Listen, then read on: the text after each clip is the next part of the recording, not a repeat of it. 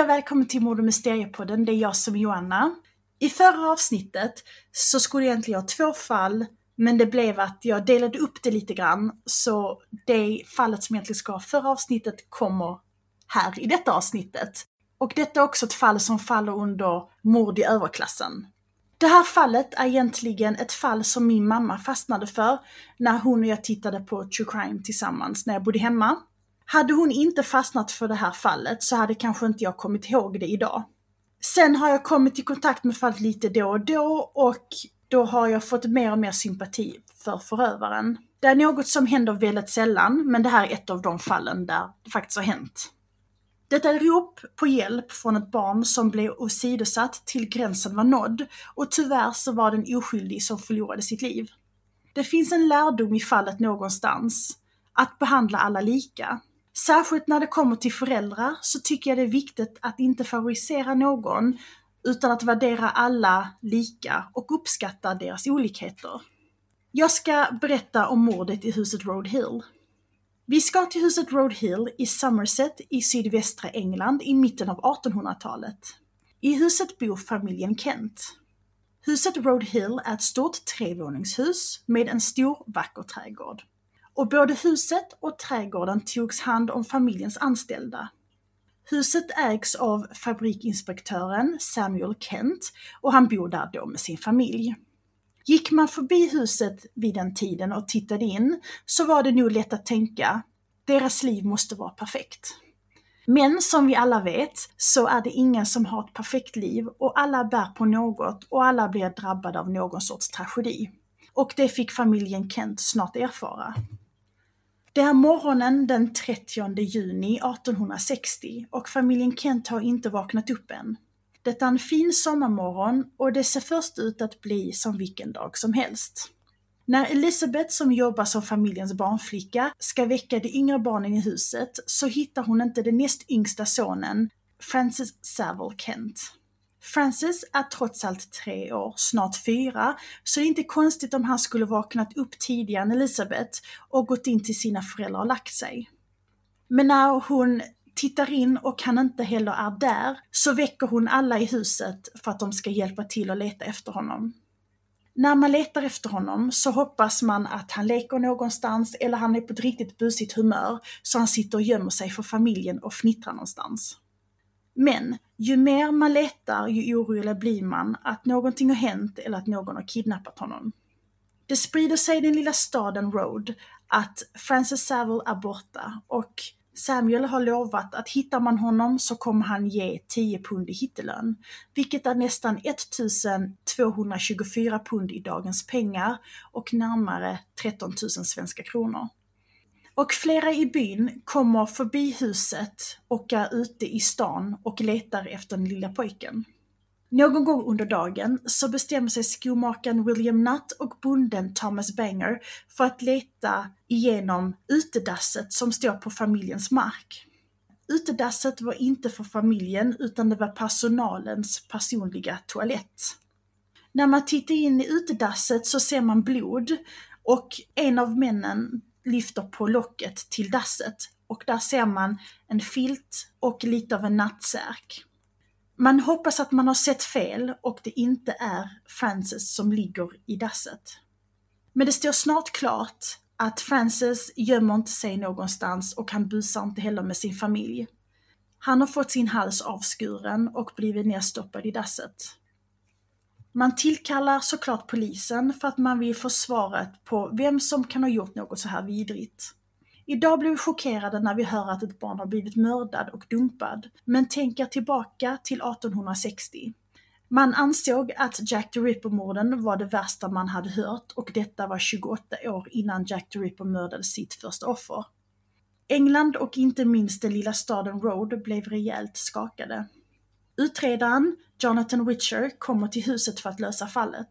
Witcher är lite av sin tids Sherlock Holmes och han är en av de bästa utredarna, om inte den bästa, som Scotland Yard har vid tiden. Och han har gjort ett namn för sig själv. Han ser det andra missar och han är en jäkel på att lösa brott. Witcher tror inte alls att någon har tagit sig in i huset medan de andra sov. Han tror det är någon i familjen eller familjens personal som är skyldig till brottet. Och detta baserar han på för att det finns inga direkta tecken som tyder på att någon har brutit sig in i huset. Det var ett fönster som stod lite öppet, men det var familjen som hade öppnat fönstret och sen låst det så att inte man kunde öppna upp det mer. Det fanns även blod i utetoan som tyder på att det var där mordet skedde. Ingen i huset ska ha hört Francis skriket eller gråtet som ett barn oftast gör när någon de inte känner bär iväg med dem. Och det tyder på att han kan ha känt sin förövare. Om det var så att det var en utomstående som hade lyckats kidnappa en rik familjs ögonsten utan att bli upptäckta, så hade de kunnat få väldigt mycket pengar i utbyte mot att lämna tillbaka honom till familjen. Så att kidnappa ett barn bara för att mörda det och gömma det på familjens ägor verkar inte helt sannolikt. Det var rätt många i huset just den här kvällen och natten. I huset finns Samuel Kent, 59, hans andra fru Mary Kent, 40, som väntade sitt fjärde barn vid tiden av mordet. Samuels fyra barn från hans första äktenskap. Mary Ann, 29, Elizabeth, 28, Constance, 16 och William, 14. Samuel hade tre barn med sin nya fru Mary. Frances var deras mellanbarn, men förutom Frances så hade de döttrarna Mary Emilia, 5, och Evelyn 1. Och i huset fanns också barnflickan Elizabeth Garth, 22, hembiträdet Sarah Cox, också 22, och kokerskan Sarah Kerslake, 23. Femåringen och ettåringen kan man ju stryka direkt, men tar man bort dem från listan över misstänkta så är den fortfarande rätt lång. Och det är nio stycken som har varit starka nog att bära iväg en treåring. Men hade någon av dem ett motiv? Witcher förhör det i huset och då börjar deras familjedrama nystas upp. Som jag nämnde så var Samuel gift tidigare och den 8 juni 1829 så gifte sig Samuel då för första gången med den åtta år yngre Mary Ann Windes i St. Johns kyrka i Hackney, London. Mary Ann kommer från en rik familj i London och hennes pappa är en känd kuskmakare. Mellan 1830 och 1845 så är Mary Ann nästan konstant gravid då hon föder 10 barn på de 15 åren. Bara fyra av dessa barnen kom att leva 1860 då mordet på Frances hände. Tre av deras barn dog innan de var sex månader gammal. Mary Ann blir sjuk någon gång i slutet av 1840-talet. Enligt vissa källor så sades det att hon blev mentalt sjuk, men enligt andra källor så hade hon tarmproblem, vilket var smärtsamt för henne och hon blev mycket sängliggande. I slutet av 1840-talet och början av 1850-talet så hade paret fem barn kvar i livet. Och Samuel behövde hjälp för att ta hand om dem då hans fru låg sjuk. Så han anställer Mary Drewy Pratt som ska ta hand om barnen. Hans två yngsta barn, Constance och William, tyr sig till deras barnflicka och hon visar dem mycket kärlek. Hon visar även mycket kärlek till deras pappa och de inleder en affär som ska inte ha varit en hemlighet i huset, varken för hans barn eller hans fru. I maj 1852 så dör Marianne och i augusti året därpå så blir barnflickan Mary Pratt den nya Mrs Kent. 1855 så får de Mary Emilia och året därpå så får de Frances Saville och Evelyn föddes 1858. När mordet skedde så sa jag ju att Mary var gravid och i slutet av 1860-talet så får hon en son de döper till Auckland. Och sen året efter där så får de en dotter till, alltså 1861. Men när Mary får sina egna barn så glömmer hon bort de barnen som hon en gång hade som jobb att älska och ta hand om. Och hon värderar sina egna barn mer och har inte tid för de andra. När Mary får sitt första barn så var Constance och William 11 och 10 år gamla och de hade precis förlorat sin mamma och nu skulle de förlora den kvinnan som kunde ge dem en moderlig kärlek. Och vid den här tiden så var det en av kvinnans uppgift. Så de kunde inte söka efter någon sorts kärlek från sin pappa som jobbade och reste runt mycket. Det ska ha hatat att bo hemma så mycket att 1856 så Claire Constance, 12 år, ut sig till en pojke och hon och William, då 11 år, rymmer hemifrån. Deras plan är att ge sig ut till sjöss men det blev påkomna på ett hotell i Bath och förs hem igen. Eh, deras pappa och deras styvmamma Mary tycker att de är jobbiga och de skickar iväg dem till internatskola, så de bara är hemma på skolloven. Så Witcher ser att de två yngsta barnen från Samuels tidigare äktenskap har ett motiv. Witcher ber alla i huset att visa upp de sängkläder som de sov i under mordnatten. Alla visar upp sina, men när Constance visar upp en tvättad och pressad nattsärk så säger han till henne att han bad om att se den hon bar under mordnatten. Hon förklarar då att den nattsärken har hon redan lämnat in på tvätt och det här är den som hon hade natten innan och den har hunnit blivit tvättad och pressad.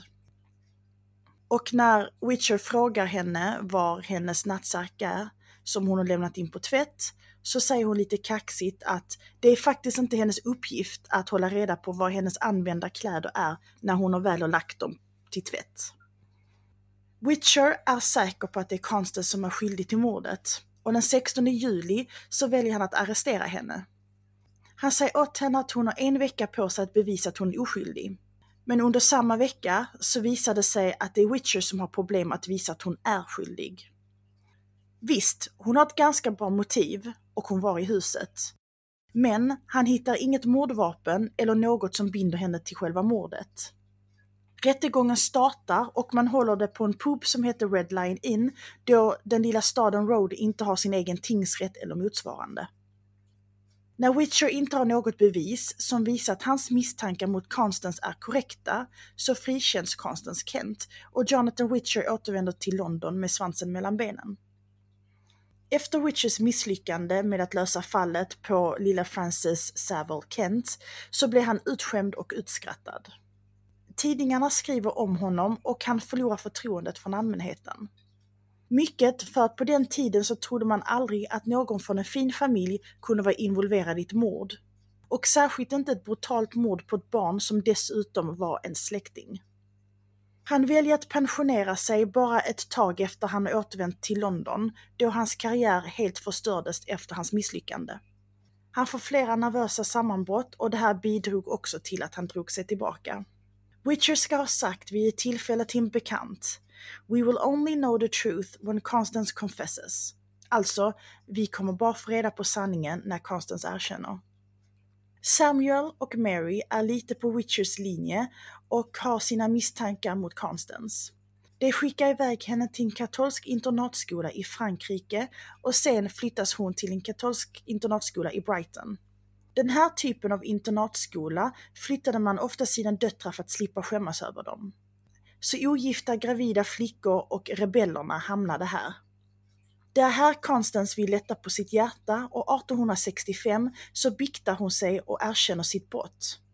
Hon är Frances Savile Kents mördare. Hon säger att hon har tagit ett liv och har inte rätten till sitt eget då. Hon går till polisen och överlämnar sig själv och hennes rättegång dras snart igång. Hon berättar att hon gjorde detta helt själv, ingen kände till hennes plan och ingen hade heller hjälpt henne dölja hennes brott. Hennes motiv var hämnd. Hon berättade att hennes plan var först att mörda sin styvmamma Mary, men hon tyckte att det hade varit för lite smärta och det hade gått för snabbt för Mary om hon hade dödat henne, då hon ville att Mary skulle plågas för det hon hade gjort mot Constans mamma. Så hon tog det hon älskade mest av allt, hennes förstfödda son. För hon visste att de såren aldrig skulle läkas. Hon hade planerat mordet i alla fall i några dagar, då några dagar innan mordet så tog hon en av sin pappas rakknivar, som då är mordvapnet. Hon tror att hennes äldre systrar ska komma in i hennes rum och säga godnatt som de brukar göra. Så hon ligger vaken i sin säng tills hon inser att alla i huset har gått och lagt sig och somnat. Då smyger hon in till sin lillebrors rum och bär iväg med honom och hon pressar sig ut genom fönstret som står lite öppet. Hon har förberett och ställt en fotogenlampa i utedasset som hon tänder för att kunna se bättre. Hennes bror är invirad i sin filt från hans säng och han sover. Hon tar fram rakkniven och sticker in den i hans hals och skär han djupt i halsen och han dör snabbt. Sen stoppar hon ner honom i dasset och hon smyger obemärkt in i huset igen. Det försöker få henne att erkänna att hon var mentalt sjuk eller att hon i alla fall har haft någon sorts psykos vid mordtillfället. Hon säger i rätten att hon var inte psykiskt sjuk och hon var driven av hämnd. Jag tror att hon ville bli dödsdömd för att hon ångrade att hon tog ett liv. Och fast även hennes bror inte hade fått tillbaka sitt liv om hon dog, så kände hon inte att hon hade rätt att fortsätta leva. När domaren ska ge sin dom så brister han ut i gråt då han måste sända en 21-årig kvinna till döden.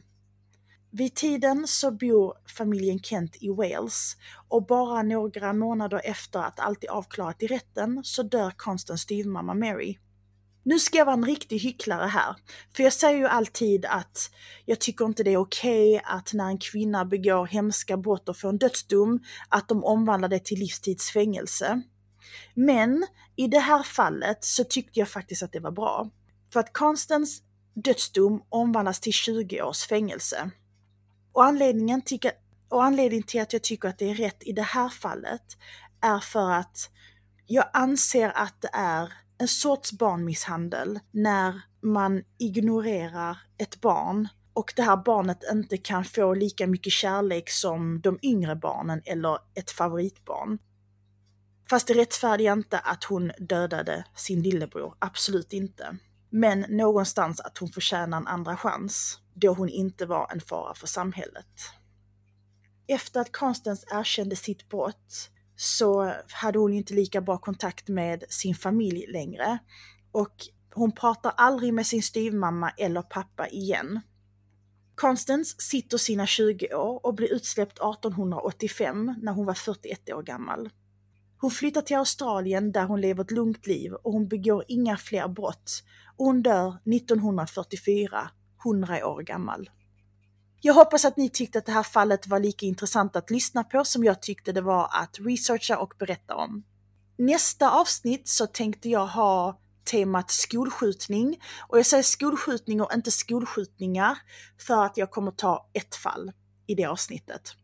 Så jag hoppas att ni hänger med då och tills dess så får ni ta hand om er själva och varandra så hörs vi snart igen. Hejdå!